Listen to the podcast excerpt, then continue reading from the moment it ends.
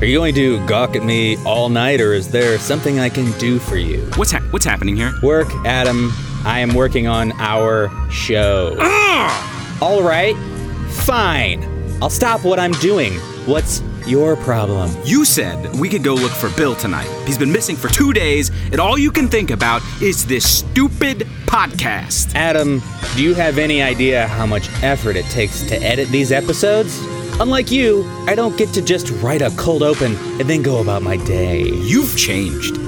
Oh, really? How? You are not the same foolishly angry and stubborn man I once knew. Back then, you had potential, but but now you're just like them. Fine, Adam. I'll put my jacket on and we'll go find Bill. I like Bill more than I like you. Do you know do you know that? He likes Twin Peaks. Fine. Then go out there by yourself and find him. I'm done helping you, Bauer. I'm taking off my coat and I'm going to finish editing episode 13. Ah, you you son of a bitch! Ah, I hate your guts! Do you know how much I fucking hate you?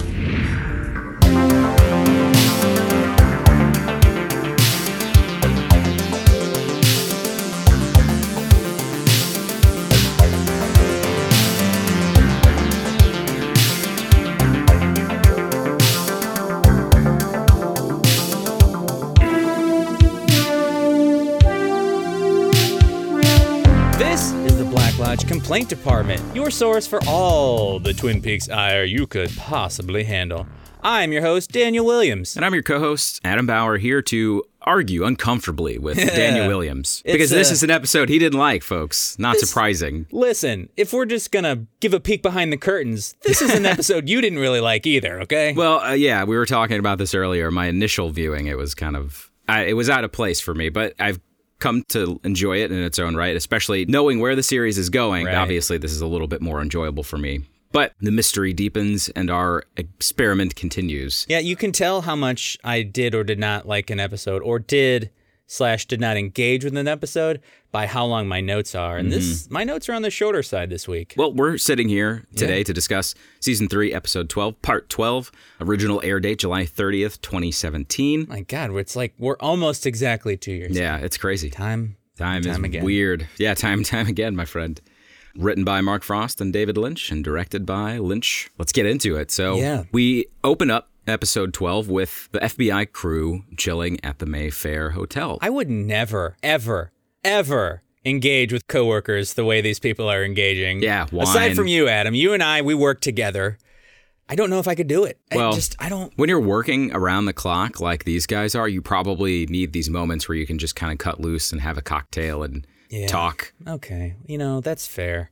Man, David Lynch loves his red wine, from what I've been He told. does. And the set is pretty interesting here. They're surrounded by red drapes, which obviously is no coincidence. I wonder if Cole picked this room or I don't he may not even know he probably doesn't know about the red room. Although I think he understands a lot more than he lets on to the audience. Where are they? I think they're in the bar that they're just in a s- Really? private section. I think because of the meeting they're about to have. At the beginning of this scene, Cole is waving an electronic device around trying to see if there are any listening devices nearby because they're about to ask Tammy to join Blue Rose. Yeah. So they toast to the bureau, and Alphonse Rosenstein he tells Tammy a tale of the Blue Rose Task Force and Project Blue Book and a lot of blue stuff. So yeah, Project Blue Book was the initial investigation into extraterrestrial beings. It fizzled, but there were a few pieces of evidence that just couldn't be explained away, Yeah. but it wasn't enough to justify the continued existence of Project Blue Book. So a joint task force was created with the FBI and the military, known as Blue Rose, because of a, a phrase uttered by an individual in one of these cases. Yeah, I can't remember which individual. I, I watched We don't- this. I we watched did- this episode at night, which means uh, I was a little bit soused. We do. We were not told who that Okay, individual was, and good. we will get the backstory on that a little later. So in subsequent episodes. I thought they brought something up about an individual, but I, it's you know what. Well, he goes on to say, and sorry if I'm stealing your thunder here, but since this is, you know, kind of lore stuff, the task force was created to deal with troubling abstractions that just couldn't be explained away. And the Blue Rose was meant to indicate that there was only one way to find the answers, and that was an alternate path of investigation, which is what Cole and Albert have been doing, you know, ever since. yeah, but this task force is he lets on is more than a little dangerous, as he's one of the only remaining original members. Yes. Well, before that, he throws out a piece of information that is either a continuity error, intentional, or a retcon. Oh. He says Philip Jeffries recruited Cooper, Albert, and Desmond. But if you recall in Fire Walk with Me, when Philip Jeffries just randomly appears Mm-hmm. 2 years after he disappears in the Philadelphia office of the FBI, Right. Cole introduces him to Cooper, Yeah. saying, Cooper, this is the long lost Philip Jeffries. Maybe you remember him from the academy. Well, if Jeffries recruited him, of course he would remember him. Oh, see, I, that's not how I remember it being worded. I thought that Jeffries was one of the recruits along with, so. But yeah, he goes on to recruit Cooper, Desmond, and Albert, and Albert comments that he is one of those three recruits that didn't disappear. Jeffries, how could he have recruited Albert? I feel like Albert is an older gent. No, to- Jeffries and Cole met when they were rookies, and they were Really? the ones. Yeah, they'll, we'll get into it. uh, I think in subsequent episodes, but it was Cole and Jeffries, and then eventually Jeffries recruited Desmond, Dale, and Albert. Huh. I mean, of course, they all they had other jobs at the FBI as well. I mean, Cooper was a janitor. Yeah, we all know from season one. Great arc that season. But because Diane was Cooper's secretary, she has a lot of knowledge Yeah. in regard to the Blue Rose Task Force, which is why She enters and almost immediately gets deputized in the Blue Rose Task Force. yeah, she seems a little hesitant at first, but I think she's just putting it on because obviously we know she's working with somebody. Yeah, I more don't than trust Diane even a little bit. likely- no. She says, "Let's rock." And Which, uh, we- is that a coincidence? Yeah, I don't think so. I mean, the la- we've heard that from the arm. Yeah. seen that written on Desmond's car after Yeah. Hmm. he disappears in lipstick, and that's it. We move on.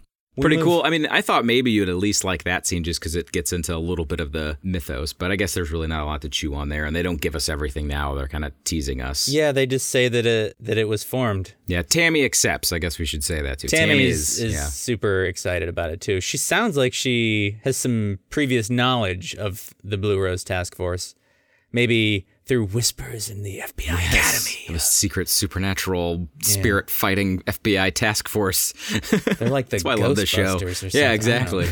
So we go from there to the beautiful mountains of Twin Peaks, where we just see Jerry running, Yeah. like coming out of He's nowhere. booking Just- it. He's got his fanny pack. I hope he had some water in there, some granola bars. Jerry is fucking resilient. Yeah, he's been out there for like two days now or Yeah. something like. High as shit, lost in the woods. That's got to be scary. He's got to be out of edibles at this point. He's sober, just running for his life. Yeah, and I mean that's that's it. That's, That's all it. we see of Jerry this entire episode. There's a lot of that this episode Yeah, where we there just like, is. hey, we're gonna check in on this person real quick, just so you remember, but we're going other places. as our audience knows very well, I hate that.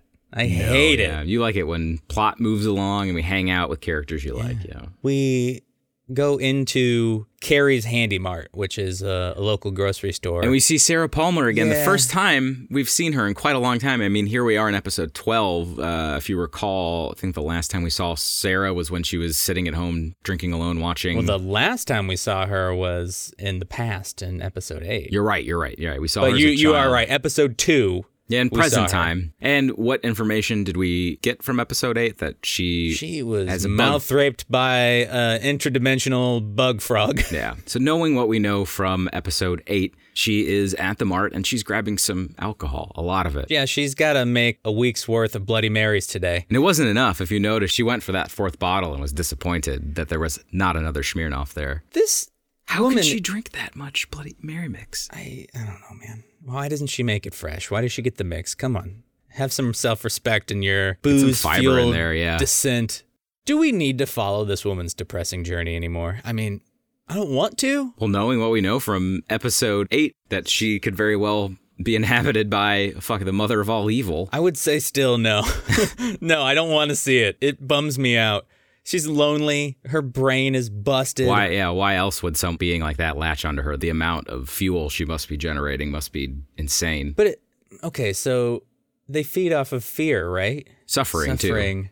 God, She's don't you just- suffering. don't you think that she's just a shell? Like, do you suffer 25 years on? too. Yeah, I don't understand how she's still standing if she's drinking that much. Maybe that is another reason to think that she is hosting something Yeah, maybe the only reason she's still actually alive. is because of the supernatural Yeah. Um, force inside of her stopping her from shutting down. But boy. so yeah, she grabs her alcohol and everything seems normal for the most part. Obviously, what's happening to her is not normal by any stretch. Adam, you're just gonna have to finish Yeah, off the I'll scene because I finish off- don't know what happened. I mean, I know what happened, but none of it made any sense. Yeah, I felt the same way first time seeing this. So Sarah approaches the counter and starts paying for her booze and her alcohol and requests a carton of Salem's. Did she buy food? Because her bill is high. I mean, three bottles of liquor and, and a carton of cigarettes these days, and have probably, no it's idea. Oh, probably like 50 $60. okay. Well, But anyway, Yes. while the checkout person is tending to her order, she notices a display of beef jerky behind them. Mm-hmm. But it's not all beef jerky, some of it's turkey jerky. And she calmly at first kind of asks about it, is this new? Yeah. And the girl goes on and on, oh, they're new, but instead of beef, it's turkey. And slowly she starts having this breakdown right in front of this young man and woman. And she says a few lines that in the moment don't make any sense, but knowing what we know about Twin Peaks, they should trigger us a little bit. And one of them Okay. is, were you here when they first came? I think she's talking about the woodsman. Yeah. And she says, the room seems different and men are coming, maybe as a warning, like something's happening, you know, something's different. I think within the context of that moment, we think of the room as th- the room she's in, but I think she's talking about a different room. Maybe she's talking about that room that with the wallpaper that the woodsmen are in. I don't know. above the convenience store, the convenience store that she happens Mm-hmm. in. to be in. So that could be another trigger too. And something happened to me. I don't feel good. Yeah. So there are some pretty big lines here, but within the context of the moment, you're trying to stitch what she's saying to her interaction with these people, but she's just so out of it. Well, and it's like because we don't follow Sarah, she's not a main character that we're Exactly. seeing. She's just it dropped seems- in. Yeah, it doesn't seem. It's not that it seems irrelevant because we do know what happened to her, but it just seems poorly placed or shoehorned in because they're trying to call back to something from a few episodes ago in her past. And I'm like, yeah, Mm-hmm. but it's so. There's so much happening. Yeah, and it's not an organic way to get there. And maybe it's because we're watching this episodically that this isn't meant to be watched an hour at a time. I mean, that's Yeah. how it was presented originally, which is how we're doing it here. But no, you're right. You're absolutely right that it's odd to feel that in a show that's this long, that's 18 hours. that Yeah. You could tell originally it was probably eight or nine, and we're still feeling like things are shoehorned in. So, I mean, I can't imagine that shooting script. Apparently, it was just massive, like 555 pages or something crazy like that. I can't remember the exact number, but huge. But anyway, she continues to have her breakdown. She doesn't pay for her items and she walks out. But while she's walking out, she's talking to herself, like saying, Get the damn keys, get the keys, just screaming, like making a huge scene. And that's it. Now, I think that she does pay for her stuff because the bagger says that he can Oh, deliver You're right. I misspoke. the only reason I bring it up is because these kids look like they're underage, right? Which I don't think that you can sell alcohol as someone who's underage. Mm, You're right. Yeah. You have to be 18, I think. But maybe No, I that's mean, you have to be Missouri. you have to be 21. No, Missouri. Well, when I worked at a grocery store Yeah. in the late 90s, it was you had to be 18 to sell liquor. But Oh, really? anything could have changed. So the the bagger says he's going to deliver the groceries to Sarah. He knows where she lives. And my question to you, Adam, is: Do you think he's taking that liquor home? he's like, oh yeah, yeah, yeah. I, I'll deliver a hundred dollars worth of booze. He had like four lines. I have no idea what his character. He seems like I- a good You kid. know what? If he's like between, let's say, He's 18 got to and be yeah, 21. 16 and he's 16 and 20 somewhere in there I think. yeah, he is taking that home for himself. He's stashing that in the woods somewhere, is what he's doing. Oh, yeah, well, that's the sort of shit we did as teenagers, you know. Just, Whoa. just try and get a little bit of that sweet sweet nectar. Whoa, sir. I did not drink until weeks after my 21st birthday. I didn't really uh, get blasted until I was no, I did not. d- No, see, you're qualifying. I didn't consume any alcohol until after I turned 21. You were like, oh, proud of I you." just had a little bit here and there. I'm a much better boy than you. Yeah. I'm a, I Getting the was a warning. more innocent, purer soul. Daniel Williams gets the Black Lodge Complaint Department Award of Inner Light. That's right. I was a vandal, though. If we're just being honest here, I was a vandal. Yeah, that was your your Black Lodge. You gave into the Black Lodge. I I was one of the few people in my friends group that had a car, so I was the getaway driver a lot. anyway, yeah, I was like, uh, police listen to this. They're coming for you. well, a statute of limitations. listen, if that old lady wants her plastic candy canes that we stole out of her yard back, Yeah. she's going to have to come see me 15 years in the past. yeah, we let's are go. To- super off topic. Let's go to the Fat Trout Trailer Park, shall we? Yeah. Oh, nothing's happening. Let's go to Lancelot Court. shut up. Oh, nothing's happening. Let's. What? It's true that we're just hitting these really quick beats, but we need to talk about it. Fine. Okay. What's happening at Fat Trout Trailer Park? Carl has a run in with a renter at the Fat Trout Trailer Park. He finds out that this gentleman's been selling blood to pay his bills. Yeah. And he's not too happy because he knows he's been doing stuff around Fat Trout Yeah. and hasn't been getting paid. So he's like, Have you done this? Yeah. Did you get paid? No. Here's some cash. Don't pay me rent and don't sell your blood. You get you've given enough, like Stop selling your blood, yeah, idiot. Come to me, like, and it just shows us that Carl is a beacon of light in this muck. He is a very Fine. good person. And There's that's just it. so much in this episode Show. that was too much for you. Yeah. There's so, so much in the show. It's like, give me these precious few seconds somewhere where they will be better spent, you know? Like the ones at 25 140 Lancelot Court. what happens there? Nothing. Nothing happens. That's not true. Billy Bob Jimmy Boy throws a ball at his fake dad, and then we move on to the Palmer residence. Okay. Moving on. We're rolling back to Sarah Palmer now. Yes. Almost immediately. And nothing much happens here, even. I Well- did type a paragraph. some cool nods. I mean, we see Hawk pull up. Yeah. And we get a shot of the uh, ceiling fan from the exterior. Is this the same house? Yeah, it's the same house. Is it the same house from Fire Walk with Me? Some of the um the geography I couldn't quite line up, you know. I was remembering when Laura runs out of the house when she 1st Mm, it's very steep now. I don't know if it's yeah. changed at all. It may have, but it's the same house. Okay, all right. And it's owned by a big Twin Peaks fan. It's owned by David Lynch, isn't it? the biggest Twin Peaks fan there is. He said in an interview that it was one of the things he did that never stopped speaking to him. That he's always it's his favorite thing that he made, he created. So he never wants to make that Dune sequel. Okay, so this is a quick scene, so we'll go ahead and get into it. Hawk is just stopping by to check on Sarah after her scene at the quickie mart. well, she wa- she was acting like a banana pantaloon. So Oh, yeah, and he shows genuine concern, and he and yeah. he's so nice about it. He doesn't call her out on it immediately. He says, "Hey, Sarah, I've been going through some old cases, and they made me think of you, and I just wanted to check on you." And she kind of acknowledges the social niceties there, but says, Yeah. "Okay, I'm sure you're here because of the freak out I had at the yeah, convenience she, store." she takes a tone with my grandpa Hawk that I don't appreciate. Mm-hmm. My grandpa Hawk was just stopping by to make sure you're okay. But it's pretty cool here because during the conversation, there's a sound that comes from inside the house, Yeah. and Sarah perks up almost immediately to shoo it down because she knows. we Was might it a not have- nay of a? It wasn't a nay. It was kind of she was just had a sour look on her face, and then the noise came, and she kind of did one of these. And he asked if anyone else was in there. and she Right. says no. It was just says something, in the something. kitchen. Yeah, something in the kitchen. She's talking through gritted teeth, and I was having a hard time understanding. I had a hard time understanding too, and I isolated that for you. She's saying it's a goddamn bad story, isn't it, Hawk? oh, okay. I think the story of her life, you know, that she's just like, I'm the way I am. You know why I am the way I am. Leave me alone. He thinks he knows, but he has no idea. No, he doesn't. Yeah. And we're out of there. Yeah. And we go to a place. We're in and out very quickly. Just checking in on Miriam. She's Yeah. she's a goddamn survivor. I don't know if you noticed this, but the interior shot to set the scene that it's in Yeah. Oh, the hospital was lifted from the original series. It was just really? a still of the hospital that Cooper, you know, when he first got to Twin Peaks and met with Yeah. Truman, it was that. So yeah, we went to Twin Peaks General Hospital. Miriam is Still alive. She needs a pretty major surgery, as we'll find out later on. Yeah, but, she's uh, hanging in there. Richard failed. yeah, at killing. She's not Marion. gonna let that punk ass fucking No. take her down. Fuck you, Richard Horn. Yeah, and this episode's good. and We know that the good guys know that what Richard did. That much is satisfying, Yeah. right? We're moving back to Buckhorn is, is what we're gonna do now. Yeah. This fucking episode, man. It is. It is, and I feel like we don't get any meat on these bones, you know? Uh, Yeah, and like I said, this show kind of has a rhythm of having an episode or two that really pushes stuff along, and then this is one of the episodes where the storylines simmer. Yeah, it is and- feast and- or famine with yeah, Twin and, Peaks season and three. things move around slightly, and then bam, it hits up again. Yeah. But we're we're so close to the end that it's really just building up at this point. Adam, we've got six more hours of television to watch. We're not close enough for me. Okay, so Diane, she's at the hotel bar. Enjoying a martini. Yeah, I she wonder was if it's doing a vodka or a gin martini. she was doing what I was doing at that point, which was drinking alcohol.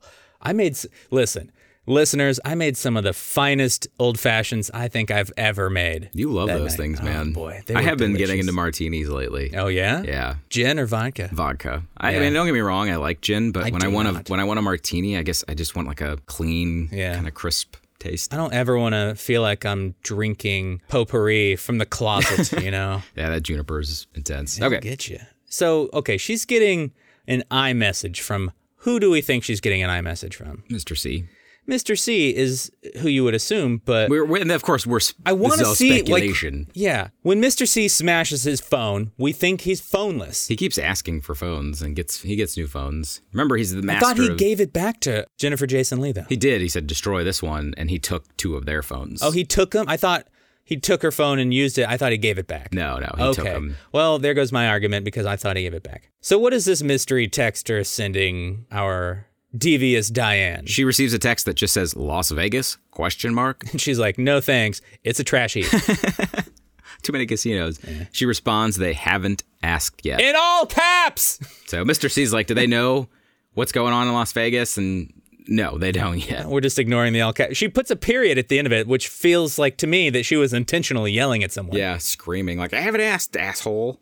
It's kind of silly that Mr. C wouldn't assume that they were reading her texts, or I don't know. Yeah, if he's such a manipulator of technology like you keep claiming, Adam, he manipulates technology like I manipulate technology right now, in that I'm using a keyboard, I'm using a mouse. Like, Bah. Great Northern, Twin Peaks.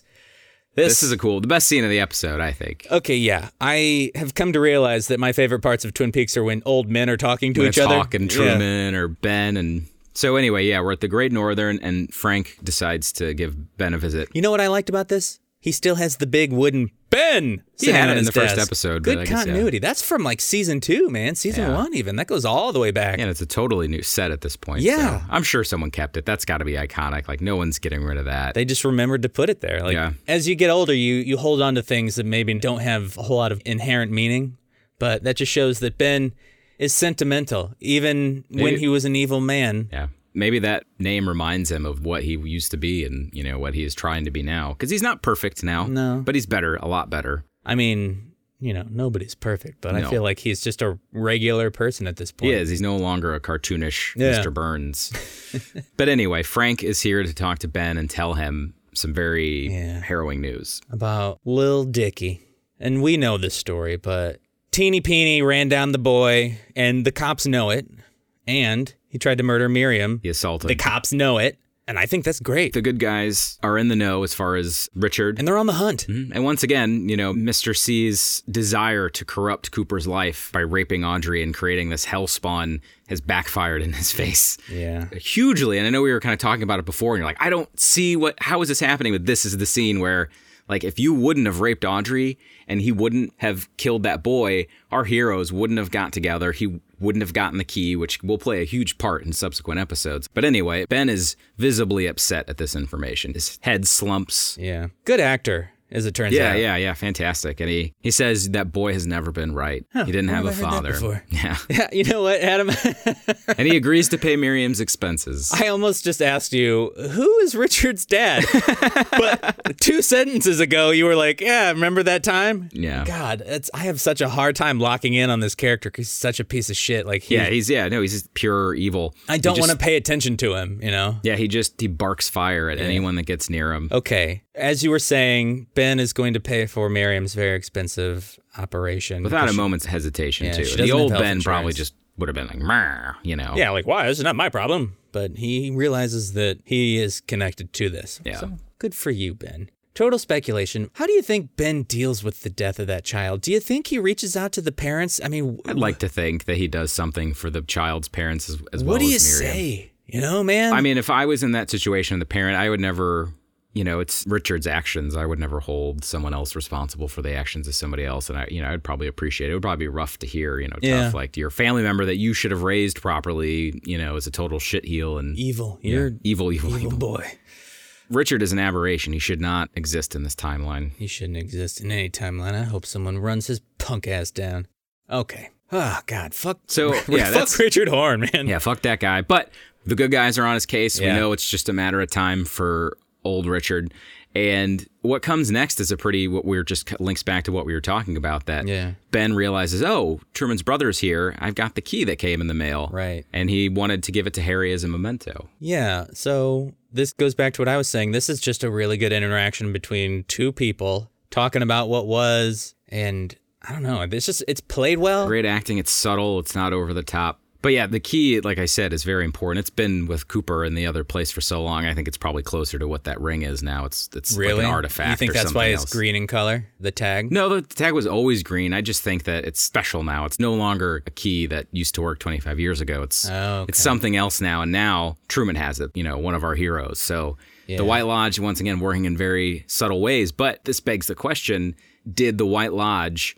Have that child killed so this would happen because if you remember when the kid got run over, Carl witnessed the shimmering gold Mm-hmm. kind of come out of him. Maybe it was the lodge taking the soul away. I don't know, but No, because they were going to send the key to Truman anyway. yeah, Which, maybe it expedited it. well, maybe. Yeah. I wonder if Harry actually would want to be reminded of the immense loss he suffered 25 years ago. You know, he's The a loss of his sickly, friend. dying man. Do we need to dredge up those memories? Yeah, I mean, really, Harry and Cooper only knew each other for about a month, but I mean, it was a very close, tight relationship that Yeah. formed very quickly, and then basically Truman never got to see his friend again. They were inseparable. yeah, that is sad when you think of the life that Cooper didn't get and the friendship that didn't really get to blossom between those two because of All he wanted to supernatural do was, forces. was buy a little house by a lake in Twin Peaks and be a retire there. pharmacist. Yeah. Yeah. but he is committed to being a force of good, for better or for worse. Oh boy, heavy scene. Yeah, So new Truman leaves, takes the key to his brother, and Ashley Judd comes in, whose character's name I just refuse to to Beverly. remember. Whatever. I like Ashley Judd better. And we get a little story from old Ben here about a bike. And the story doesn't really amount to much, but I like the delivery of it Mm-hmm. that I wanted to play it for our audience because it was Yeah. just I don't know, something it had like a feel good vibe to it. And I don't think Ben pops up all too much through the rest of the series. I think Yeah. this may be one of our final scenes with him anyway, so it's it's worth listening to. My father got me this old Schwinn, secondhand. He painted it green, got a new seat for it. Two tone green, kind of a kind of a lime green and a deep forest green. Fat tires. Oh, it was so hard to ride. But I love that bike. I love that bike. I'd ride with my friends. Yeah, fantastic Yeah. delivery. The bike was called Rosebud, right? That's yeah, how that plays out. obviously it was a what lime green two tone. But I think he was kind of thinking about the fact that Richard never had a father, and he was reminded of his own father and, and that special gift that he got. I think perhaps in lieu of a good father, Richard could have possibly had a, a well meaning and good grandfather. Th- And I think Richard, it's implied that Ben tried. Really? But Richard was so evil that there was just nothing, and he just cut him off once he realized there was no redeeming I wonder if they him. tried beating him. Maybe with the switch. Yeah. Go out back and get a Or switch. Audrey too. I mean, but there's nothing. Yeah, they could have beat Audrey too. Yeah, he's he's the result of an supernaturally evil spirit. It's like That's- it's not really. He was never normal. He was just there to destroy. Well, we're going to take a quick break after that heavy, heavy bit, and uh, we'll come back for something Maybe a equally as strange, nice but a little Bordeaux. lighter. Yeah.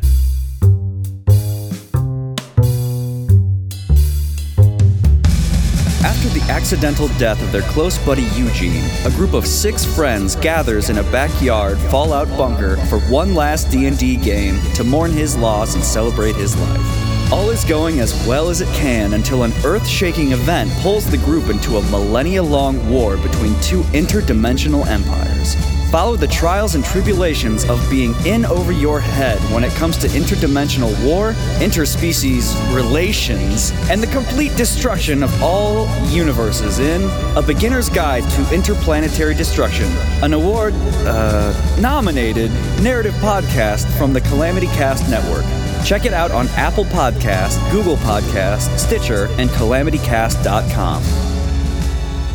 Welcome back to the Black Lodge Complaint Department, where we are at the Mayfair Hotel Yeah. with Gordon Cole Yeah. and a French woman who we don't know, we've never met before, but a beautiful young French woman. Yeah. Gordon Cole is boring this pretty lady in a red dress. She doesn't and- look bored, Dan. Nah, I think she looks She looks bored. enthralled by the story he's telling. Oh, I don't know about that at all. Alborg three of five shows up to kill Gordon Cole's boner because he's got important text related Mm-hmm. things to convey. Yeah, and he asks for Gordon to ask his friend to leave. Yeah. And it takes this woman so long.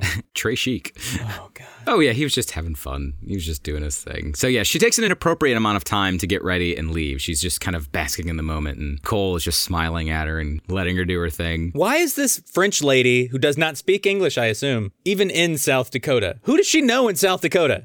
What is she doing? Maybe his story about her looking for a missing relative was true, and he just made the joke. Oh, God. Adam, it took the lady three minutes to put on her fucking shoes. A long time. and get out. I think three minutes was about the amount of time with the sweeping peanut scene. I think it's there to remind you you're watching a TV show or to like pull you out and say, "Hey, remember what's happening here? This is uh, you're not.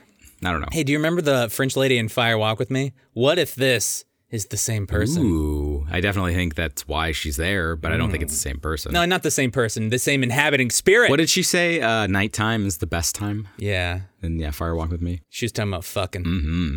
Pie. Fucking and pie. Okay, so now that Gordon's friend is gone, they can get- Finally, yeah, we, should have waited three actual minutes to get back into it. Okay. We Yes. get down to business. Gordon is relaying some of the text messages that we saw Diane send Yeah. out earlier. Adam, I think I need you to spoil it for me right now. Is she in cahoots with the Black Lodge? I'm so sick of the cloak and dagger bullshit that she's pulling. You know, is she an agent of evil? Not willingly. Okay. Is that good enough for you? Yeah. And you can tell, like, whenever she is communicating, she seems very conflicted. So it's not a willing a willing assistance, but she is helping Mr. C. We'll just put that out there. The show hasn't totally confirmed it, but I've been confirming shit for you along the way because I, I don't just- I I don't was have so time. sick of it. Yeah, because you're not going to watch the show again, so I at least have to spoil you enough so you can get to the next Oh. episode. Okay. Well, that's enough. I, that's Okay. enough to get me through the rest of the episodes. I want you to know, Adam, that we spent more time watching that French lady put her fucking shoes on and leave the room than we did with the meat of the scene, which was The text. Albert, the text, Gorbin.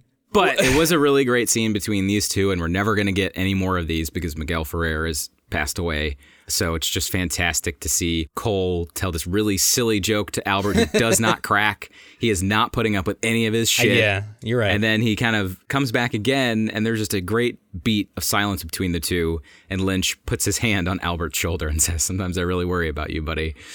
And it's true. and Albert, stone faced, dead eyed, just staring at him the whole time. And in that moment, I was Albert, you were Albert, we were all. And maybe that's Albert. what Lynch is going for. He's like he's trying to funnel you that energy into that character. I don't know. Do you think David Lynch just needed to refill his wine cellar, and that's why he wrote this episode where he had to drink a ton of red wine? Fine Bordeaux. Yeah, he he put ten cases of red wine on the the Showtime expense list just so he could take nine cases home. Both he and Kyle McLaughlin are huge wine fans. I remember listening to an interview with Kyle when he first met Lynch uh, when they were getting ready to work on Dune. Yeah. And Lynch has this thing whenever he is interested in an actor, he just brings them out and they hang out for like a day and he wants to just kind of get a feel for him. And they, Makes sense. he said they would talk about wine and all sorts. And th- so those were some of the things that Kyle McLaughlin and Lynch used to initially bond when they met, you know, way back in the 80s. So well, yeah, uh, Kyle McLaughlin was here this past spring in St. Yeah. Louis doing some kind Big of Bear, private I think is wine his name. tasting yeah, or he something. was. Yeah, he's got his own private label, and he's always traveling around the world. And Does he have a vineyard, or does he just I don't have know his about name that. on on bottles? You know, Maynard James Keenan from Tool. he Yeah, has his yeah. own vineyard. I think that's what you do when you're a rich actor, and you're like, I got a lot of money. Yeah. make some wine. Yeah, just invest in in wine. Yeah, people like wine. Let's do it. All right. Anyway, we'll Okay. uh, we'll keep moving along. Adam, it's seven o'clock. Do you know where your freedom is? Doctor Ram. yeah. Did we Back. travel back in time? Because this feels like the exact It same. did. I noticed shit. it too, 'cause we like get the- delivery, everything. And we get the commercial again. He Yeah. may have patched in some old intro and then patched in new stuff that he recorded, but I do agree that it is a little. But we're starting to get into weird timey wimey stuff as we, We get are. towards the end, and I think this stuff may be intentional. Like we could be seeing loops, or we could be not. You're gonna hate it when I say this, but we could be in other timelines. well, I love Dr. Amp. I subscribe to his YouTube channel, and I want to play you the new stuff. Okay, let's let's- listen to Dr. Amp real fast. And the fucks are at it again. These giant multinational corporations are filled with monstrous vermin, poisonous, vile murderers, and they eat, drink, and shit money. They buy our politicians for a song, and these fucking politicians sing as we gag and cough. Sold down the river to die. Fuck you who betray the people you were elected to help. elected to work to help, to make life better for her. Fuck you all in the ass, you fucking treasonous puppets! The ninth level of hell will welcome you! Dig your way out of the shit. Yeah, he is on fire. Yeah. He's killing it. Ninth level of and hell. We see Nadine again. She Yeah. is starting to develop this connection with Jacoby, and it's kind of odd because they don't really talk to each other anymore, but we're starting to get this little buildup here between Jacoby and Nadine. You think it's gonna be like a stalker situation where she feels like they're in a relationship even though she only watches his YouTube videos? I don't know. I think we're going to need to keep watching and find out. So, Well, Adam, as much as I love Dr. Amp, we need to take another quick break. Okay. So let's do that. We'll come back and we're going to visit a character that we haven't seen in 25 years.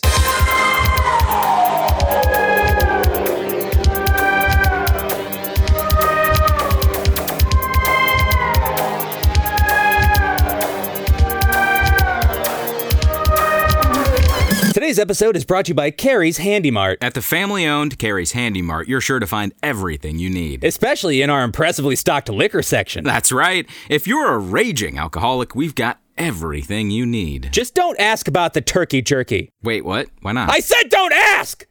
Carrie's Handy Mart. Come in, get your shit, and get out. Welcome back to the Black Lodge Complaint Department, where we have just got a smash cut to one Audrey Horn. Oh, God, Adam, I've been looking forward to this for 12 episodes. and I warned you.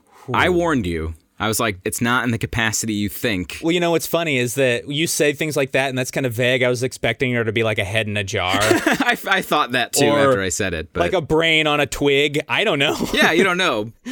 but instead of those things, she's out of place. Yeah. So let's get into this because none of it makes sense. The first time I saw it, none of it made sense to me Well, either. how could it? Yeah. She's not a DEA agent, which No. is a real disappointment. She's standing at a, an office, a library, Yeah. a really nice home, by the way, like beautiful Yeah. wooden bookcases and just tons of books.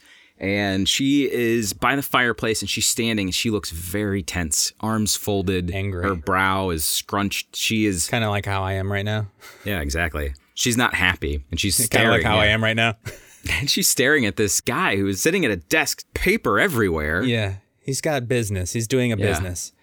And she wants to go looking for Billy. Now, this is the second time that Billy has been brought up so far. I'm glad you remembered that. I didn't see it in your notes, but I'm like, did he remember Billy? Who the fuck is Billy? I know, right? I'm going to come right out and tell you what I think is happening with Audrey right now. Okay. I think she's trapped in a dream. And the biggest indicator for that for me is that, like most dreams, you just are kind of in them. You just get injected into them and you don't question the reality, even though none of it makes a lot of sense. Like, who's Charlie? Who's Billy? I know I've heard that name before. Where have I heard it before?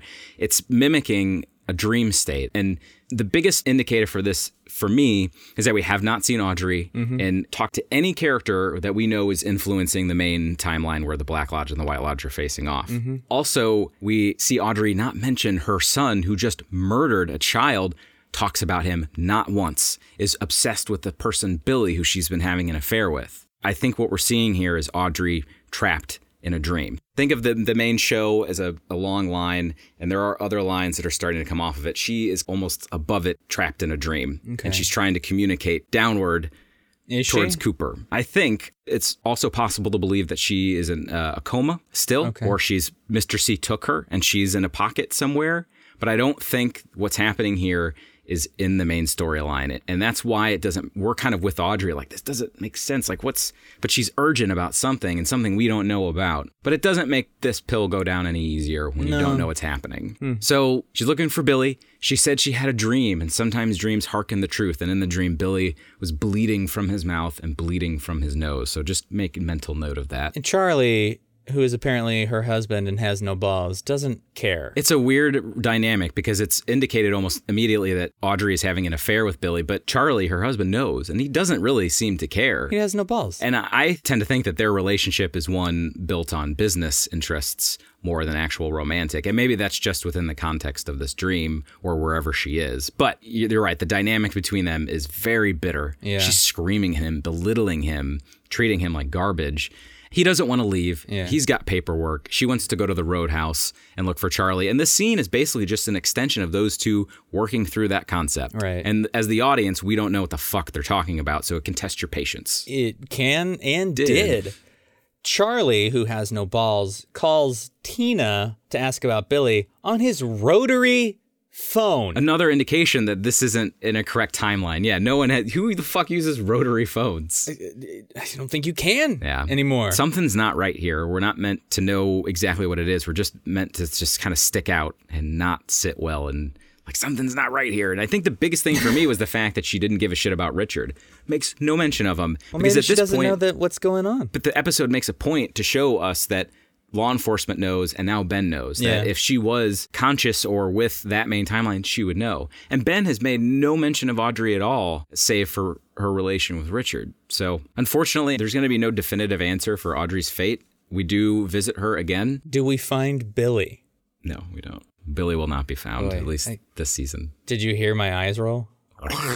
yeah. Okay. Charlie is not going to tell Audrey what Tina said, and most of these are names that don't yeah, mean Charlie anything. calls Tina to find Billy. Tina relays some information to Charlie that visibly upsets him. Yeah. And he or, just stares. Or he just it looks like he's faking it, you know. He like, "Oh no, Tina, you w- you don't say.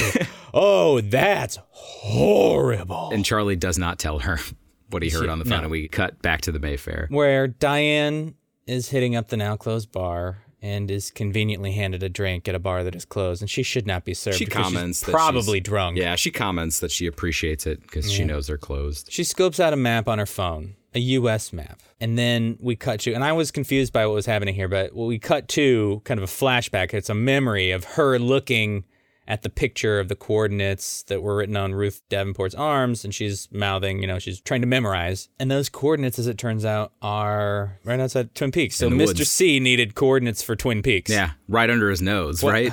Well, but that's the thing. He's searching for more than one set. He doesn't trust any of the coordinates because they could be traps for him. So he's trying to get everything. But you're right. He is trying to find a particular coordinate. Like a circle of a certain kind of tree, Yeah. perhaps. Well, no, not really. Different. That Maybe the inverse of that. Oh, a square of a certain kind of bush. Yeah, but we're, we'll get there in subsequent episodes. But he is looking Okay. for a number of coordinates. He needs all of them so he can research and not make a mistake. Okay. So these are indicating right outside of Twin Peaks, which is funny because as soon as the doppelganger got out into the real world, he almost immediately left Twin Peaks and never went back and went Right. about creating his massive fortune when everything he was ultimately looking for was right under his nose the Yeah. whole time. But again, he didn't have the resources to do what he wanted to do. But now that he's ready to go, he's everywhere but he needs to be. So. Man, I just okay. It's confusing and it's not spelled out. Is and it it's the what was it like? Uh, Jackrabbit's Palace? Is that what he's looking for? If it wasn't the Sycamore, I, I know I had I figured it was like one or the other. not- Yes, they are. And that is a spoiler, but whatever. We're so close to it anyway. They I are. mean it was one of two guesses I had. So. so yeah, they're both heading towards the same place. good. I hope they shoot that motherfucker in the head. they cut his goddamn head off. They treat him like a zombie. Yeah, your head. You cut off Mr. Briggs' head. We're cutting off yours. Yeah. Retribution for Briggs. You're fucking right, man. That time traveling major of a major. I don't know. It's this this episode is both boring and exhausting. yeah. Okay, Adam, we're gonna finish up here Yeah, at we're the almost place done. where we almost always finish up. The rude hurt. The Rude Hairs, where we meet more people saying more names that we don't know. Yeah, this is again.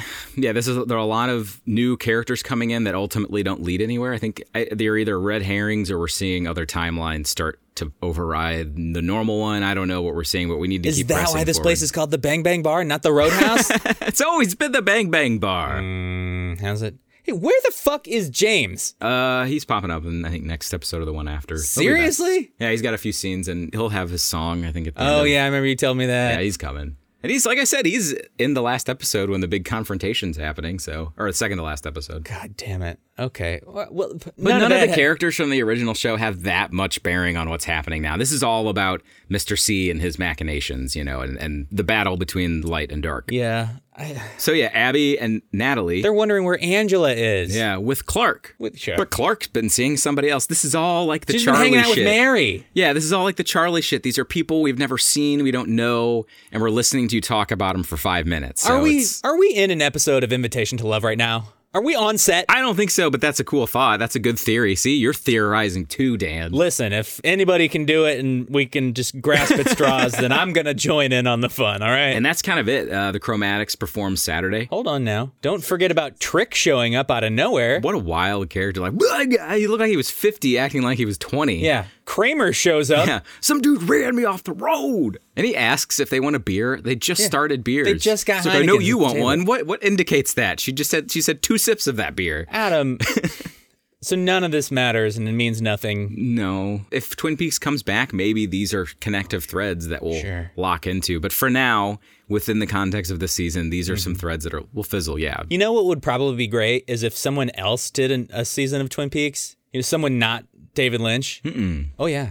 I think that it would be. I don't know. Maybe. I mean, ho- hopefully, him and Mark Frost have the rights secured for quite a long time. I'm sure one day maybe people will. But think about it. Think about how tired things get when the same creators make a thing over and over again and how it just gets boring. You know, you need fresh blood, you need new newness injected into a thing. Like imagine if Noah Hawley stepped up to the plate to do a season of Twin Peaks and how that would be just an air of refreshment of someone else taking a crack at it, you know? maybe. Maybe. Who knows? Maybe it'll ha- that'll happen. Like one when day. J.J. Abrams got his hands on Star Wars and how everyone was like, oh, Star Wars is good again. Someone else is doing Star Wars for once. That's nuts. That's crazy. Look, we all love Star Wars again. do they? Uh, yeah. Episode 7 was one of the highest grossing Wow. movies Good for ever. them. So, I thought the the new trilogy kind of felt like it fizzled a little bit for me. I'm still invested in it to a point, but Adam, this is not a Star Wars podcast. no, it's not. Well, before things take a weird turn into a galaxy far, far away, we're going to take one more break. We're going to come back and we're just going to coast on in to the end of this episode.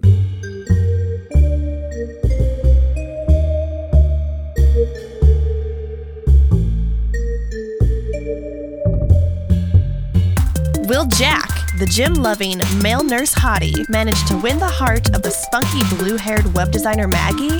Join us every other week to discover if this unlikely pair will have their happily ever after or fizzle out in the end. Love and Lust Season 1 is available for your listening enjoyment now at calamitycast.com or anywhere you find podcasts. In modern day Bristol, someone is copying one of the most infamous serial killers of all time, Jack the Ripper. Only this time, the story is different. A woman survives and decides to get her revenge by taking the law into her own hands. But in so doing, she awakens a darkness deep inside her. If you like suspense, thrillers, and serial killers, tune in to Jane the Ripper, an audio drama coming to calamitycast.com Halloween 2019. Welcome back, everyone, to the Black Lodge Complaint Department, where we have just finished episode 12 of Twin Peaks. Uh, no big plot movements this episode, but just a lot of connective tissue and Twin Peaks is constipated. There has been no movement here. Boom! Poop joke! pretty sure 13's probably going to be in the same way and then I'm, i think 14 is the visit to jack rabbit's palace That's taking And too then- long to get there. 17 and 18 just kind of roll into one another so we've got i think a few episodes of movement and then 15, 15 and 16 kind of stuff really starts amping up so we are Hmm. getting close to the end I can't wait. What will we do after that? Will we do a show about the Black Lodge Complaint Department where we go and we listen to every episode, we analyze that? the different timelines I don't Yeah. know. that sounds like a good idea No, it doesn't. I don't want to have to listen to myself talk for 50 argue, hours. you know? we're gonna just do a podcast about something we love I mean, that's what you've been doing. Yeah, you're right. I need to do something I hate. Although you're better, I'm not a very angry, No, you're not a hateful confrontational dude, person, so it's no. going to be hard for me to be like, I hate this sometimes, but I mean, apparently you hate Star Wars, so that's don't a hate Star weird Wars. turn. I like oh Star no, I Wars. think all of our listeners heard you say just a minute ago how much you hate J.J. Abrams and everything he's ever done. what I want is a Star Wars horror film, like a fun side Yeah. story that's just like set in that place in Mm-hmm. a time frame, It's just like a scary alien, weird Jedi thing. yeah, just do a genre thing, and like how in the X Men universe, that new Mutants movie that's supposed to come out next year is kind of horror Mm. Yeah. influenced. Yeah, just And there's fucking- so many things that lean you into could, it. yeah, there's so many tropes and genres that would be fresh and interesting if seen through the lens. I don't know, we're way off topic here. We probably cut this, but No, I think we're that would totally be cool. on topic. This is exactly what I was saying about Noah Hawley coming in and directing a season of Twin Peaks, and how if you switch it up and it refreshes something. Like so, you know, I'm glad that you agree with me. Yeah, always, always glad to have you agree with me, Adam. Join us next week Oh, as we boy. disagree over and over. so, Adam, I didn't like this episode. no, I Add didn't. this to the long-standing list of episodes. of wasn't Twin my Peaks. favorite first viewing. Like I said, most of my enjoyment from this episode stems from the fact that I feel like I have a pretty decent understanding of what's happening. Although, can you really have a decent understanding of the weirdness that these two are putting out there? No, I don't think you can. Okay. I don't think you're ever going to rewatch this show. No. But knowing what you know, I think you know the episode would have been a little different. But that's not what this is about. Most people would watch this once and be like, I didn't like this, I'm done. Well, so let me ask Sure. you this. Having seen this season multiple times, does this episode become more relevant in subsequent viewings, or is it just as irrelevant to the story overall? Well, I think, like I said with Audrey's whole thing, it doesn't. The most important thing is that we know people are looking for Billy. We don't know who Billy is. We'll get some more on Billy. I think Billy could be important if it ever comes back, but we'll never hear about the resolution of that.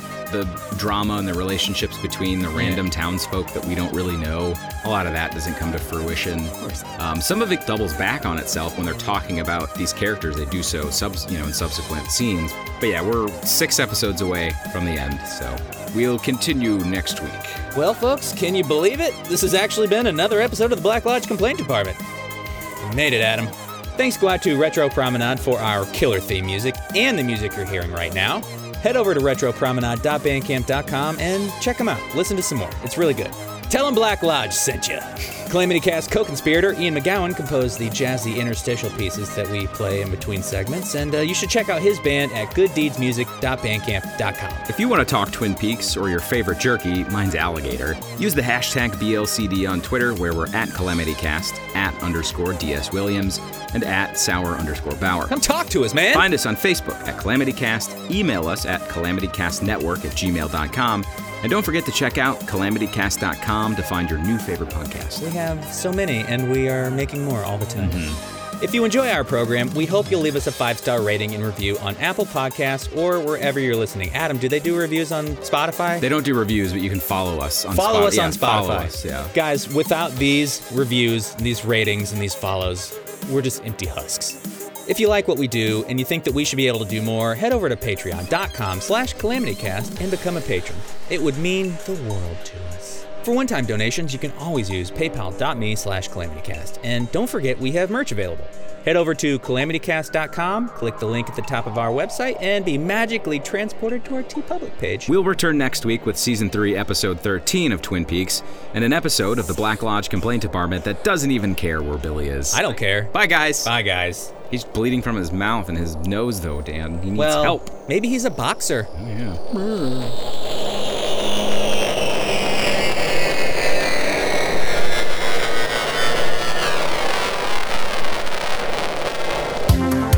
This has been a Calamity Cast production. For more content, visit calamitycast.com and follow us on Facebook, Twitter, and Instagram.